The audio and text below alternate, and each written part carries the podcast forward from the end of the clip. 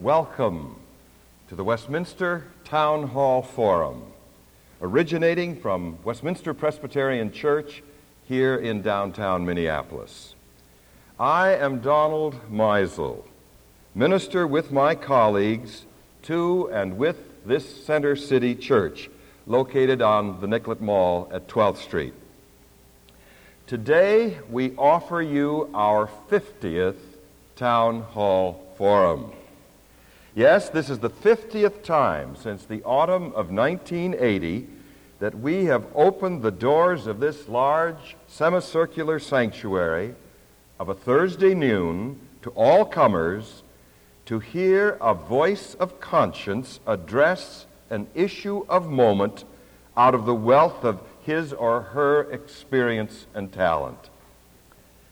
We want to thank all who have kept this endeavor alive and healthy. Minnesota Public Radio, who believed in us from the beginning.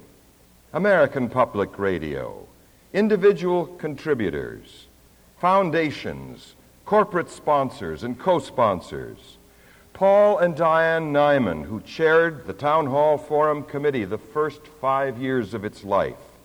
Mary Beth and David Kohler, who have carried the flag for the past two years. Thanks to Briggs and Morgan for local distribution on Minnesota Public Radio.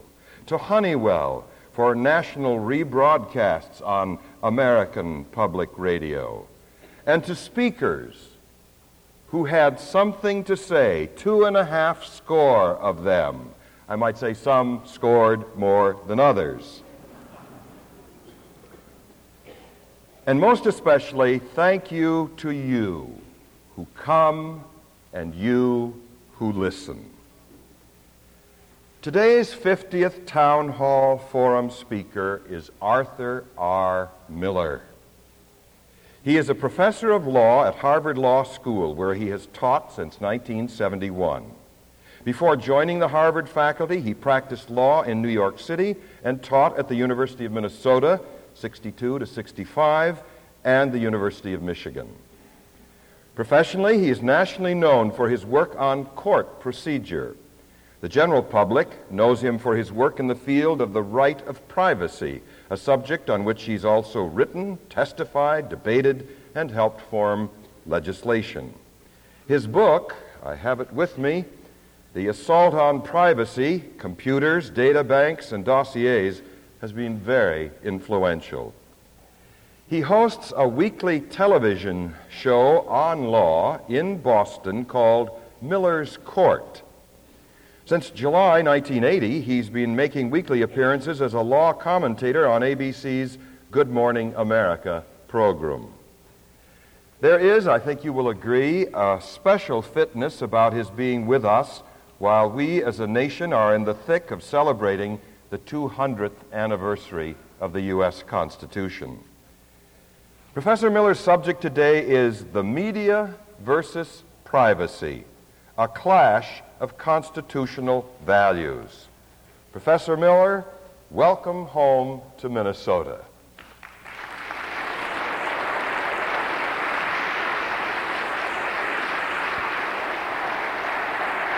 That should do it.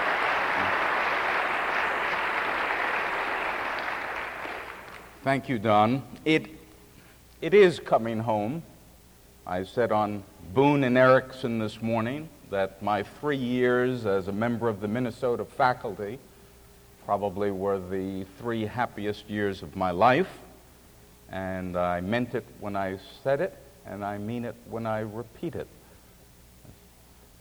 I have very fond memories of fall, crystal clear days, just like today, some of them in the old Minnesota Stadium. As Don indicated, we are celebrating the 200th year of our Constitution this year, indeed a week ago.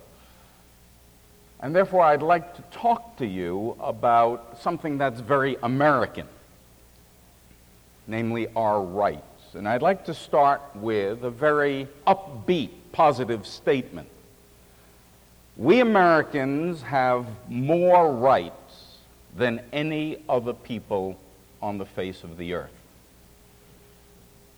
You probably don't wake up each morning reciting that to yourselves. You probably should. We get so wrapped up in the affairs of the day, the issues of our time, nuclear power and the environment and the economy in South Africa and the Middle East, that we unfortunately fail to count our blessings.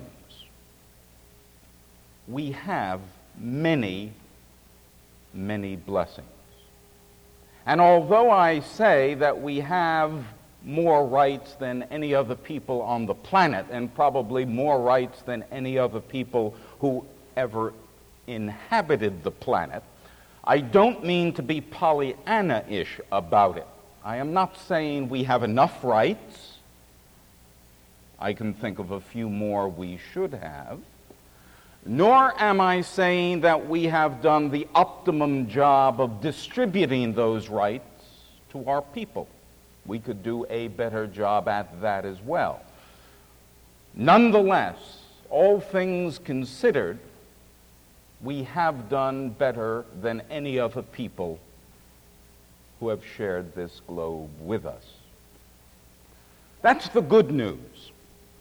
The bad news, or the not so good news, is the fact that whenever you give people a lot of rights, inevitably two or more of those rights will come into conflict. They will rub up against one another. They will go bump in the night. Indeed, my right to swing my arm ends at the tip of your nose. One of the unique geniuses of American society, and I think one of the unique geniuses of the American Constitution, has been that but for the Civil War, we would have a perfect record in balancing those competing and conflicting rights.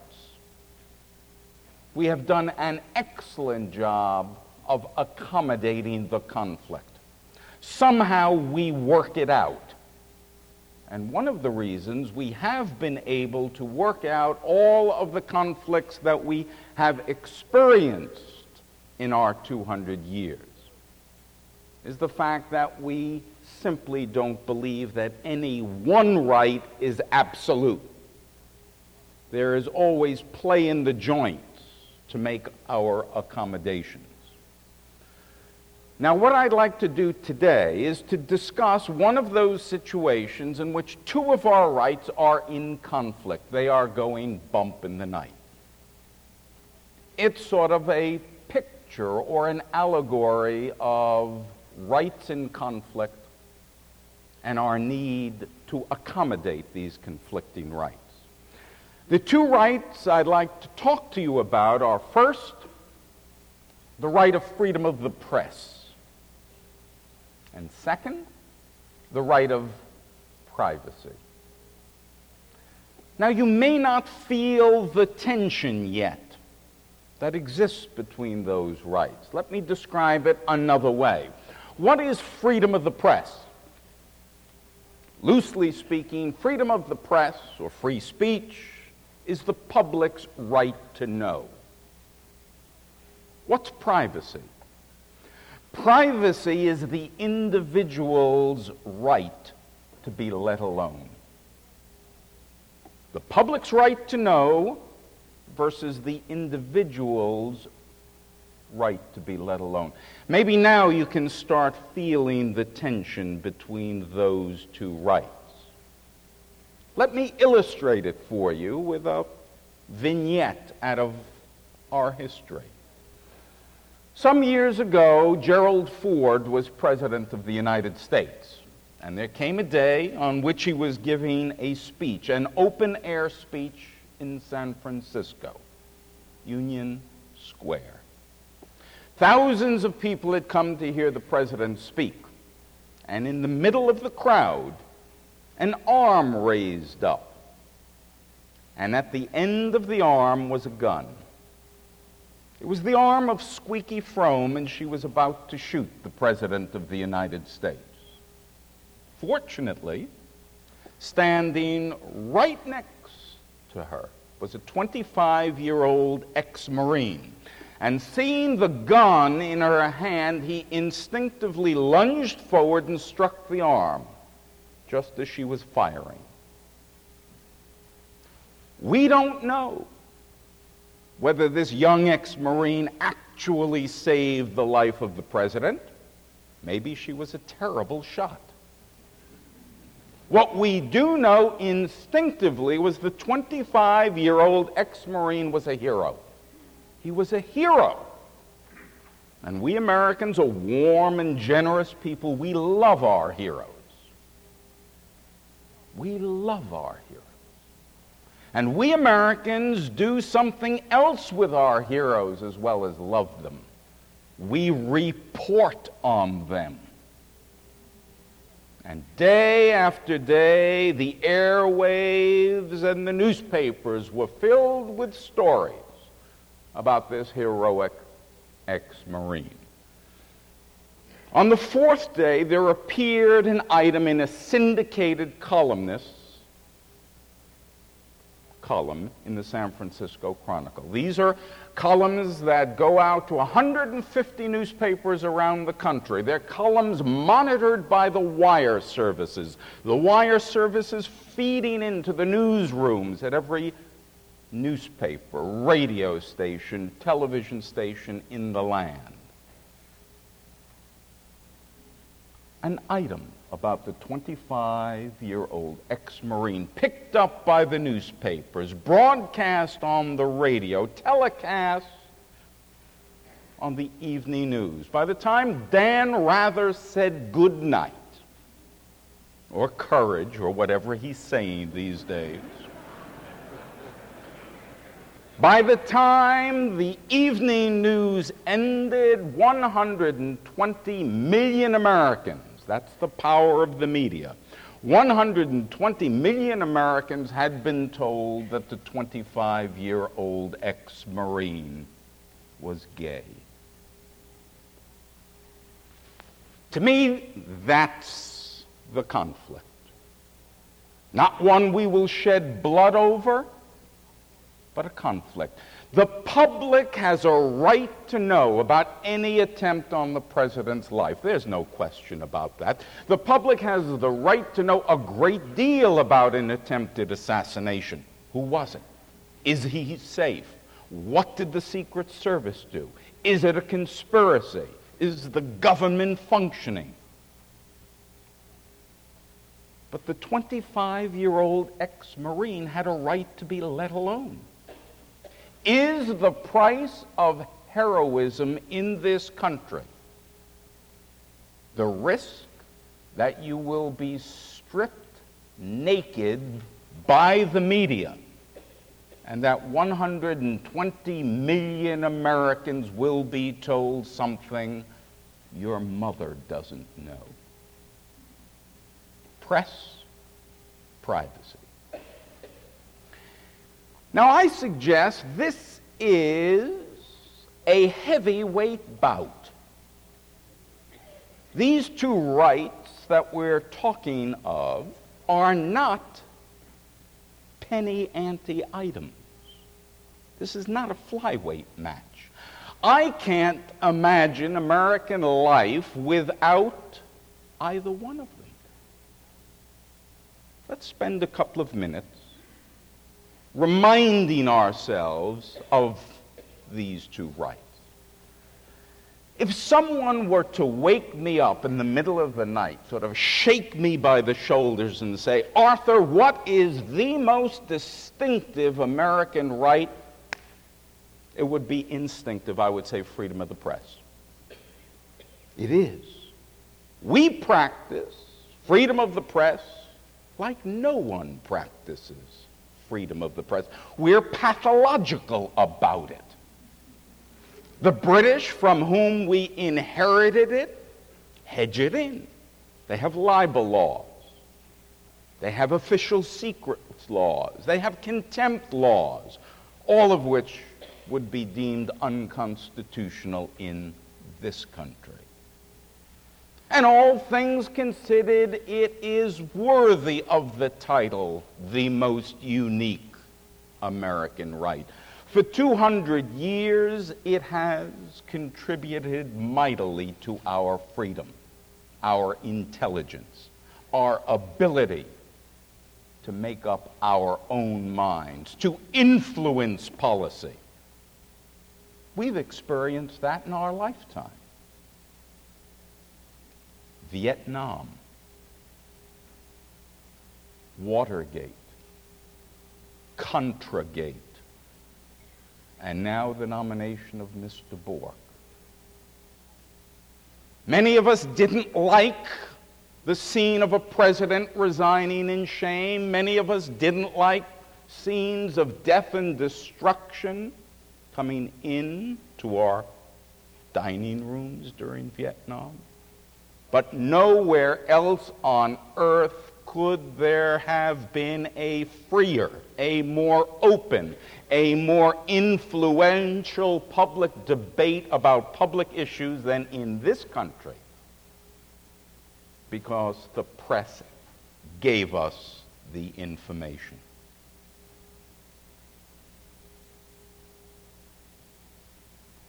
A journalist, particularly one you give a martini to, would say it's the First Amendment. The First Amendment. It is Holy Scripture. It's not some minor point in the Fifth Amendment. It's not some banality in a double digit amendment. It's the First Amendment. And although I abjure absolutes, it probably is the closest thing we have in our Constitution to an absolute. Press. Over in the other corner of the ring in this bout is a right of an entirely different character privacy. It's soft, it's subjective. What you may think is private, I might choose to shout from the rooftops. It's not explicit in the Constitution. It isn't written into the Constitution in clear words the way the First Amendment contains speech and press. And that, by the way, is just uh, an example of the controversy you are experiencing these days over the nomination of Mr. Bork to the Supreme Court. What one sees in the Constitution is a function of what's explicit and what you think is implicit. He doesn't see privacy in the Constitution, others do. So it's a soft right, a subjective right. It's an implicit right, not an explicit right. Press has an industry, the media shouting its praises. The forces of privacy are about as powerful as the papal guard. Nonetheless, can you imagine life without some privacy? Privacy is individuality. Privacy is autonomy. Privacy is self determination, the ability to close the door. Can you imagine life without it? And the truth of the matter is, there are various forms of privacy that are in our Constitution. As you sit here, are you worried that a policeman is breaking down your door? No. Because you know that our Constitution protects you against unreasonable searches and seizures. That's privacy. That's spatial or physical privacy, your home, your office, your automobile. As you sit here, are you afraid of being seen with other people in the audience who might be Republicans? or Whigs or Bull Moosers or commies or Klansmen. No. You know you've got freedom of association. You've got privacy of association. As you sit here, you're able to think anything you want. You can think that the moon is made of green cheese. You can think that the Gophers are going to win the Big Ten crown this fall. Any fool thing you want, you can think it. That's because you have ideological privacy. You have privacy of your mind. You also have another form of privacy. The famous Supreme Court decision we hear so much about these days, Roe versus Wade, the so called abortion decision. The philosophical premise of the woman's right to choose, recognized in Roe versus Wade, is based on the right of individual privacy over the body. That's its premise. That is why, to some, it is so important to know Mr. Bork's views about privacy. Because you take away the privacy pedestal you remove the foundations of Roe versus Wade. Physical or bodily privacy. And it's been a wondrous doctrine in many ways because it's not just an abortion decision. I'm sure you've been reading over the past few years sad cases of people who are on respirators, people who wish to die, people who do not want heroic measures taken to preserve their lives.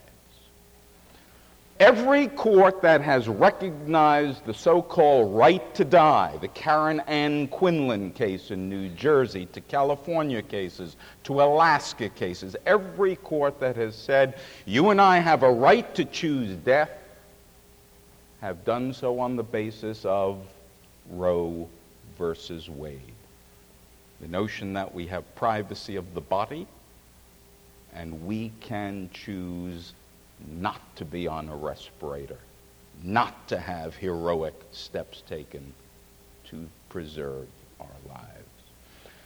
What I'm trying to suggest is that although the Constitution does not explicitly say privacy, these are at least four areas in which there is a constitutional base to the right of privacy, worthy of being set off and contrasted to and weighed against freedom of the press.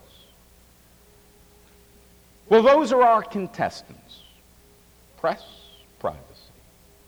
It might be well to think for a few minutes about why they're fighting, why the conflict, what is it in mid 20th century America that produces the friction? I must tell you, I don't know.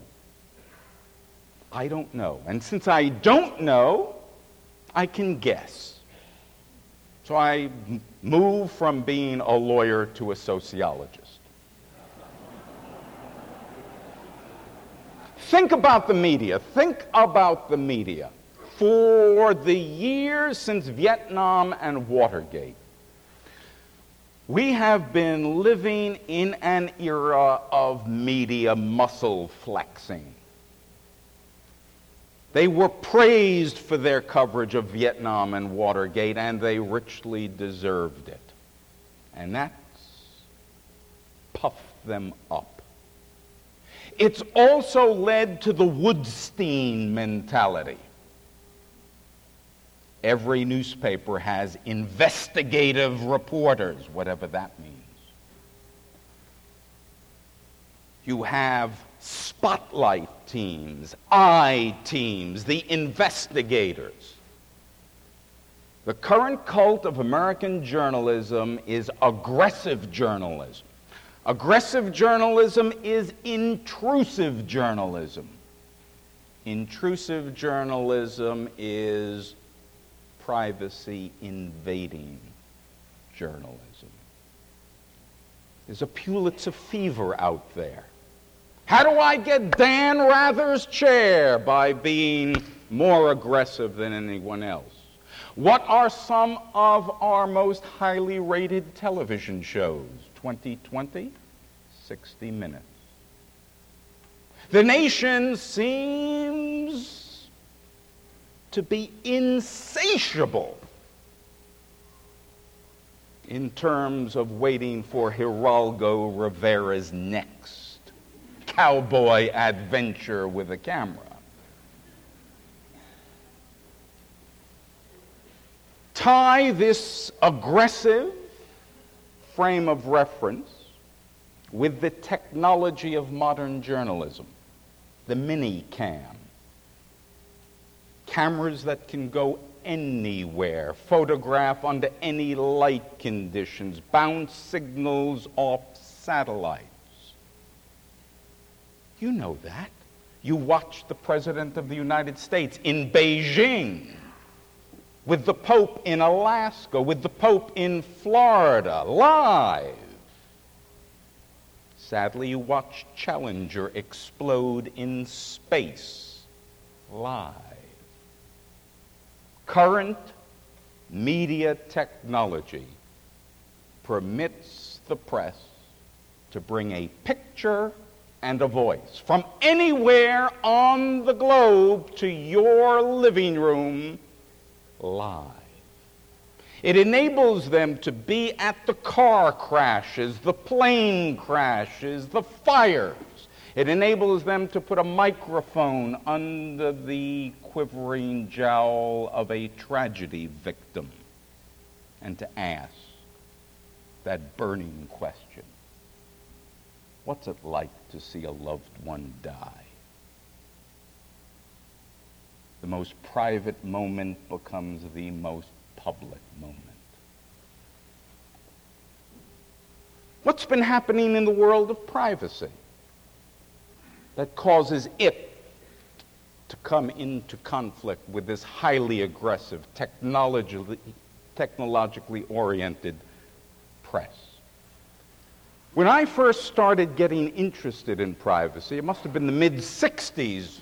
You tap somebody on the shoulder, what do you think of privacy? They'd stare at you. Or they'd say, You mean wiretapping? No, not wiretapping.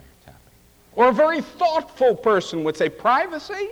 Privacy? Privacy is a white, middle class suburban value. The rich buy their privacy with smoked glass on their limousines and big fences. The poor are so dependent on the dole, there's no time for them to think about privacy and walk away. But a funny thing has happened since the mid 60s.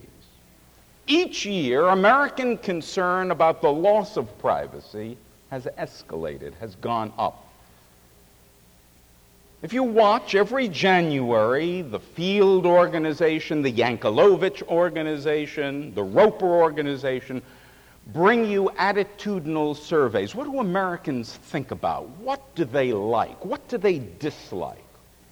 And every year since the 60s, concern about lost privacy has gone up and up and up and up. And ironically, in the poetic year of 1984, in 1984, concern about loss of privacy became a concern shared by a majority of Americans. It has become a majoritarian apprehension consciously or unconsciously, more and more of us are worrying about lost privacy.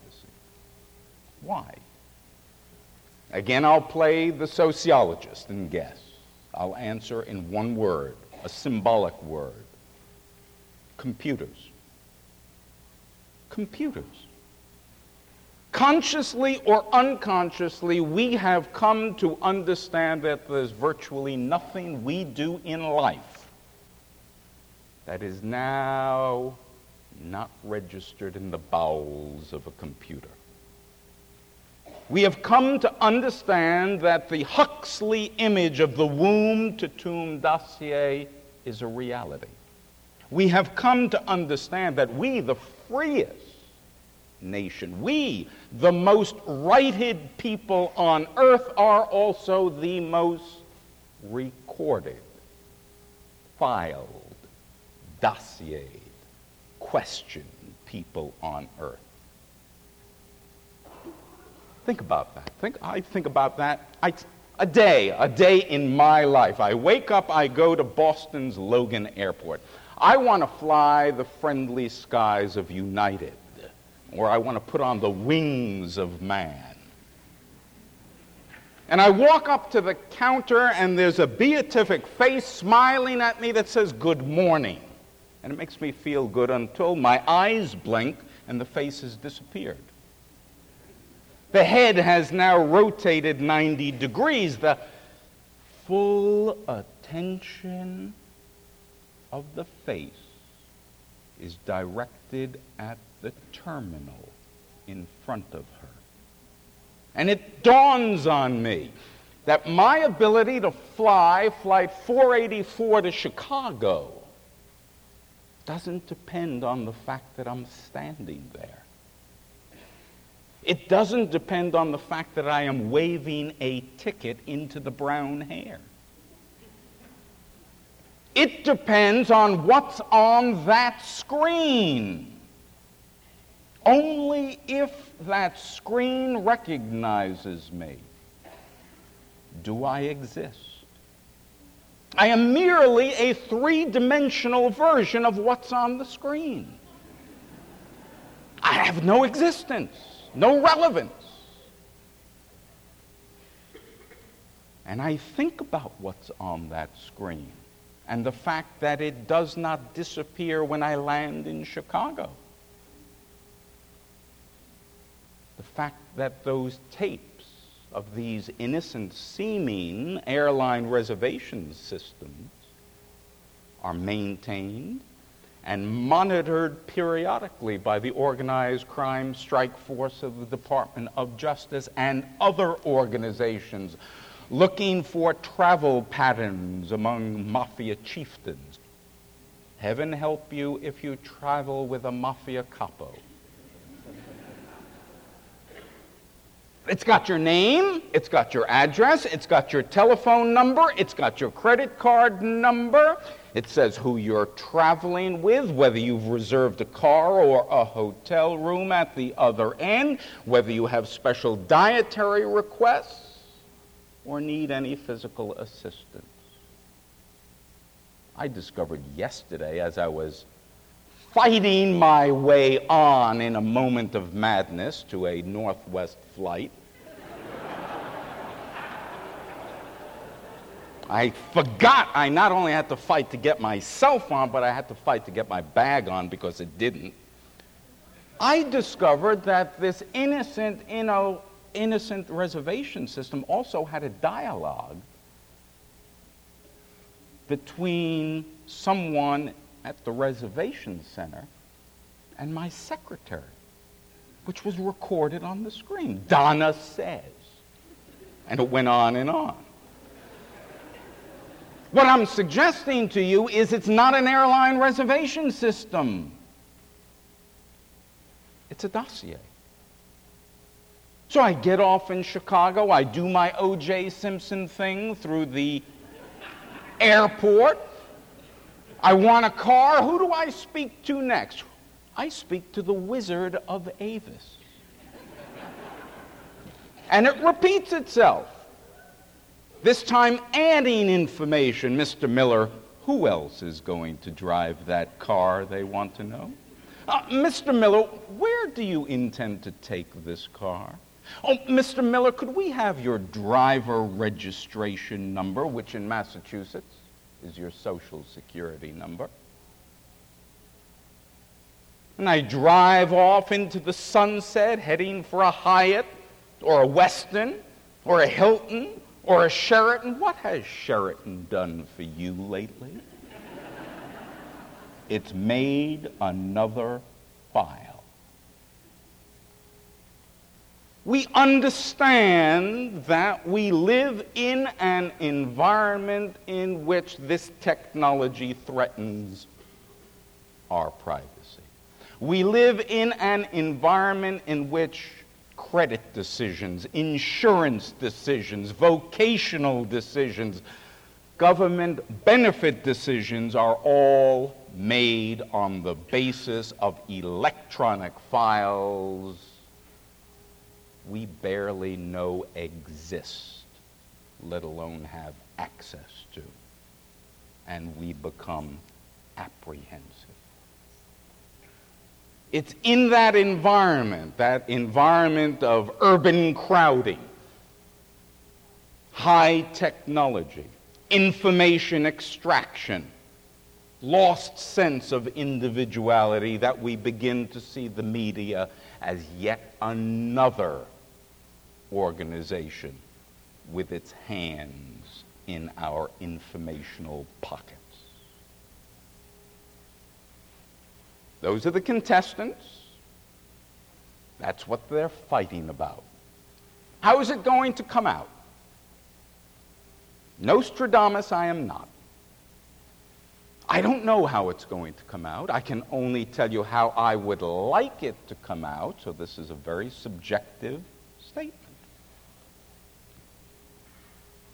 If this is a heavyweight bout between two constitutional values, I, for one, would like to have a ringside seat. I would like to see the two of them get out there and fight up a storm. I would like to see them hit each other. I'd like to see some fancy footwork. I'd like to see a couple of low blows. They're sort of fun. But the one thing I do not want to see is a knockout. I don't want a KO. None of us would be served by losing either of these rights. I'd like to see the fight go the distance in the great American tradition. And then I would like to see both contestants come to center ring and the great referee in the sky, the Supremes, lift the hands of both fighters and say it's a draw. Thank you.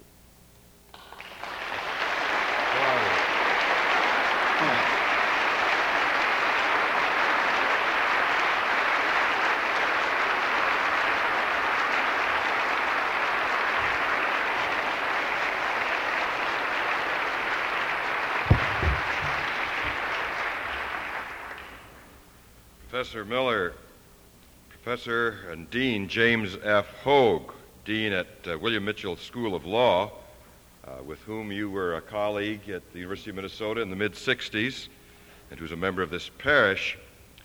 Uh, he reported on one of his heroes. He said to me regarding your coming, uh, Arthur R. Miller will be as lively and engaging and insightful a speaker as you'll ever have, and I say amen. Thank you.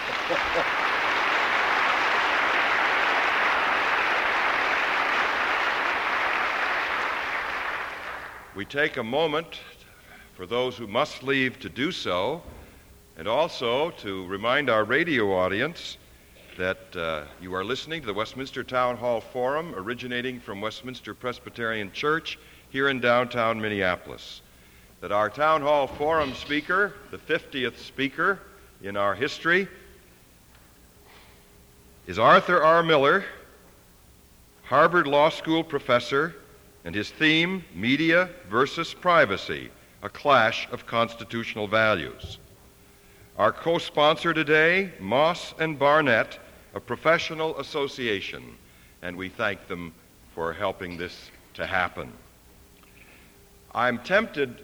Uh, in having said that I have your book, The Assault on Privacy, Professor Miller, to read a poem that you uh, have in the very frontis of the book called Deprivacy, written by Felicia Lamport.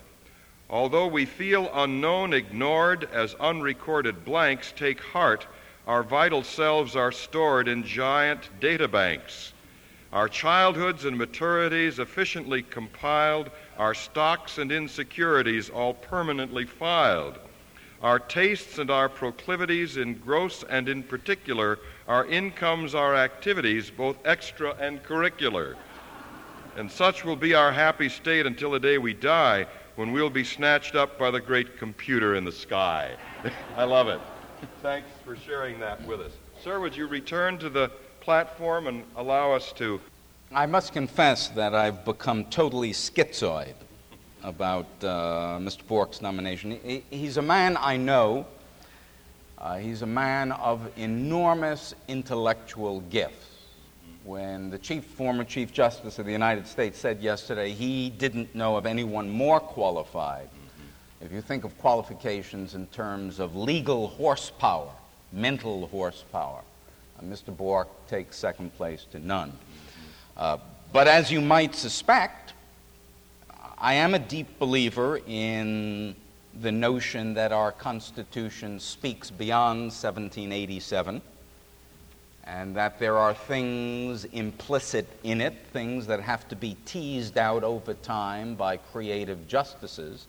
And I have a great deal of concern and apprehension that Justice Bork will not contribute to that process, that he takes his constitutional law as of a moment in time, and he would not be as creative with the Constitution as I think a justice should be. I, I also, quite obviously, uh, reflecting my own biases, uh, am somewhat left of center, not terribly left of center, but somewhat left of center, wherever center is these days.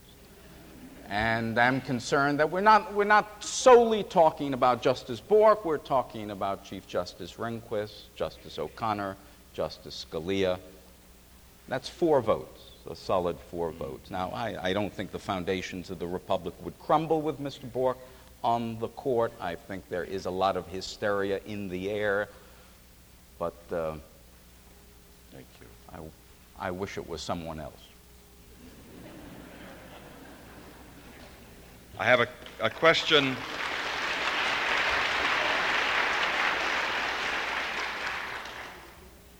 A question from the audience. Does the victim of a sexual or personal assault have the right to prevent news and television cameras from the courtroom? In other words, is the victim's right to privacy more important than the public's right to know? Am I given more than one sentence to respond to that? That, that I, I tease on a serious subject. That, that to me is one of the most difficult problems. Uh, you have the public's right to know you have free press, you have somewhat inconsistently the notion of a fair trial for the accused, and of course, you've got the victim's rights. And uh, we live in an era in which, quite, quite justifiably, victims of crime are finally having their voice heard in the land. Uh, victims of crime all too frequently are double victimized, first by the crime and then by the judicial process that's employed. It can be a very harsh and very, very unpleasant business to be a witness as a crime victim. Most good judges will try to protect a sex crime victim, particularly a child, from media scrutiny.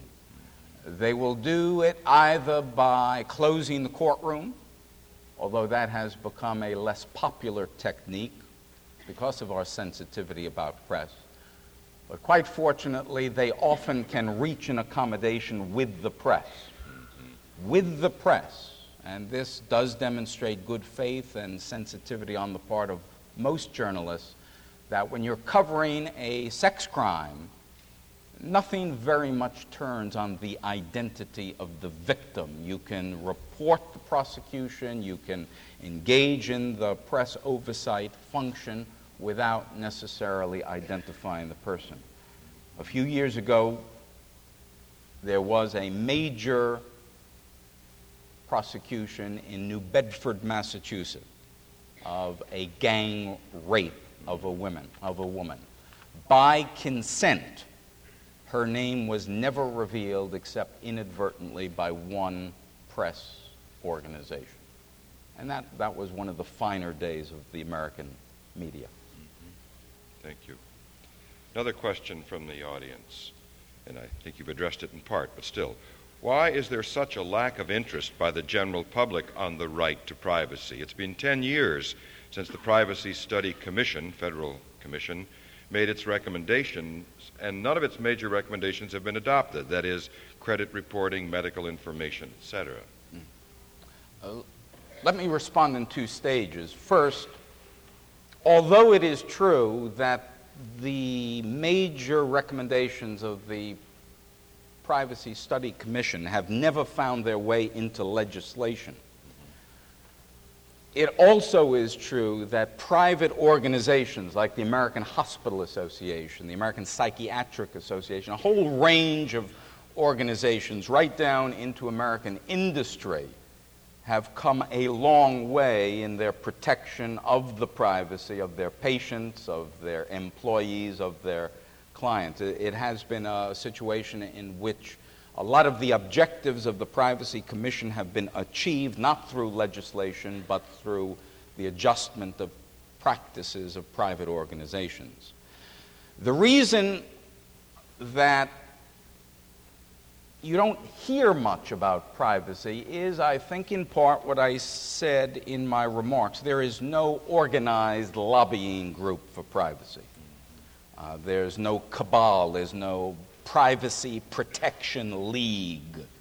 Uh, it's not an industry, it is not a natural grouping. It's, uh, it's just a ragtag band of noisy people like myself who just, just go out and do our thing. Uh, in addition, there are massive economic organizations in our society opposed to the cost of privacy. Credit reporting bureaus, the, the banking industry, uh, manufacturing companies see protection of privacy as a cost or a line item on a budget that puts us even further behind in the competitive world in which business lives. So it, it, uh, it tends to take individual issues to crystallize. And obviously, the two individual issues on the nation's agenda today, which are beginning to crystallize national debate about privacy, are AIDS and drug testing. Uh, my own view is that the national calamity about AIDS and about drugs will cause us to think long and hard about the privacy implications of testing, privacy implications of those three poor little kids down in Florida who are now stigmatized for life and treated as lepers because of the public revelation of the fact that they contracted AIDS through a blood transfusion. Perhaps you've just answered the question that comes next uh, early in your most recent uh, response. You have devoted a good deal of your life and career to Americans and their rights. What has been your motivation? Um, I don't really know. I have always been a private person myself. I think I simply live out my own internal value structure regarding privacy. Um, I have seen a number of people victimized by privacy failures. I think that there's a need for a voice that simply says to people, You're not bad people. You media people are not bad people. You industrial people are not bad people. You governmental people are not bad people. All I'm really asking you to do is think about the privacy implications of that file or that blood testing or that credit report.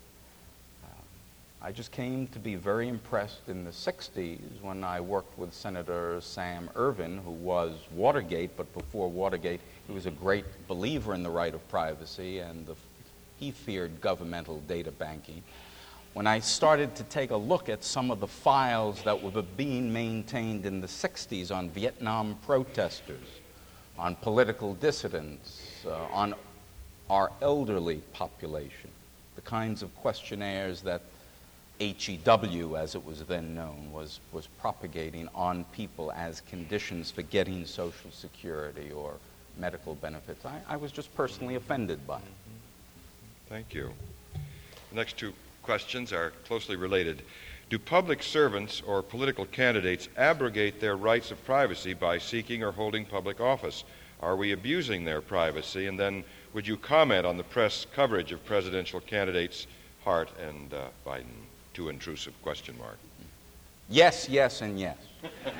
um, there, there's no doubt, there's no doubt that people who go into public uh, life, most particularly candidates, but right down to some of the great players you've got on the Minnesota Twins, you, when, when you seek to live the public life, uh, you give up some of your privacy.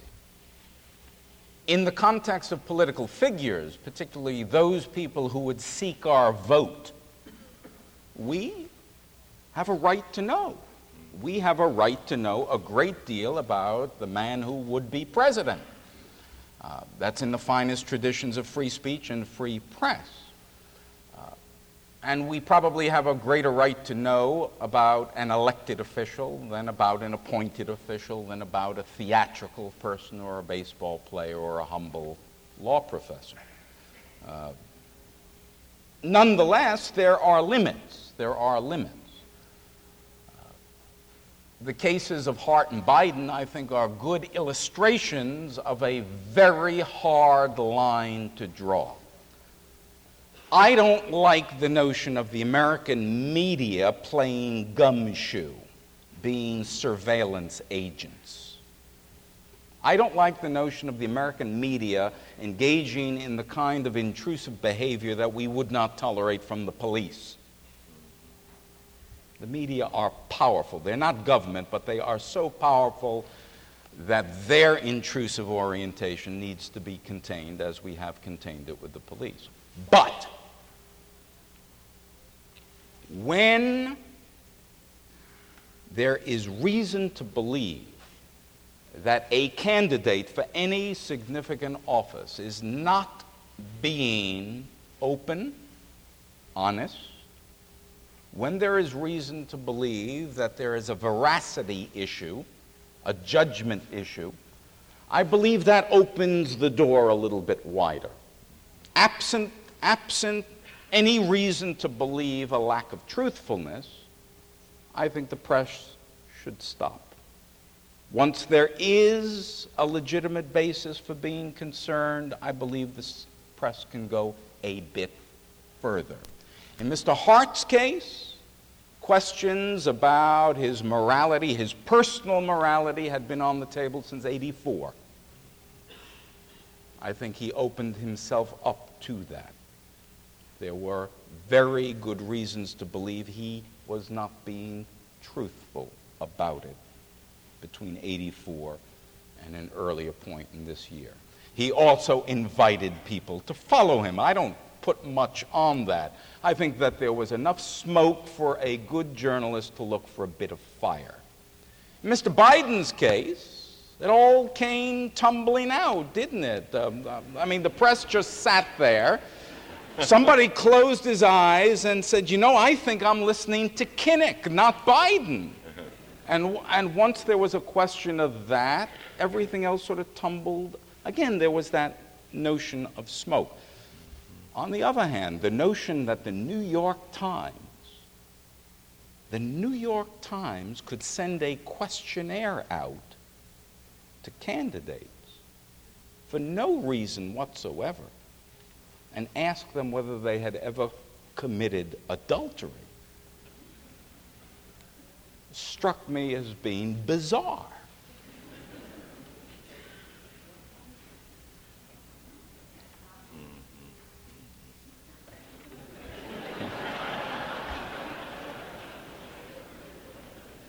Another question. The FCC has recently abandoned the equal time doctrine. Do you think that this will materially affect the balance of viewpoints available to the public through news media in general? I don't think the uh, end of the equal time obligation will materially affect, materially affect. Uh, there is enough interest in journalists on public interest questions so that viewpoints probably will continue to be sort of reflected on television. But I think at the margins, I think the sort of less popular voices may get cut out. Certain issues will not be covered as effectively as they once were. I think local television and radio will be less likely to grant full coverage of certain issues. In other words, I wouldn't say materially affected. What I would say is I believe there will be some erosion, particularly in an era in which all of our television networks are now controlled by major corporations with no media orientation, General Electric, etc., etc. There is reason to be concerned about the erosion in the quality of information on television and radio, and therefore I, uh, I regret that equal time is a thing of the past. Okay. There are two quotes that leap to my mind as I stand here near the end of our program. One is a sentence of your own from your fine book, Man must shape his tools lest they shape him. And then your early quote from French theologian Jacques Ellul Modern man never asks himself what we will have to pay for his power. Never asks himself what he will have to pay for his power. This is the question we ought to be asking. It seems to me you've helped us in a very fresh and insightful way to ask that question and to look at the tools that can and might, might and must shape us. And we are your debtor. Uh, I understand that uh, you are sometimes asked, Are you the real Arthur Miller? well, given what I've just shared, based on this hour's experience, from this time forth, Arthur R. Miller is the real Arthur Miller. Thank you. Thank you.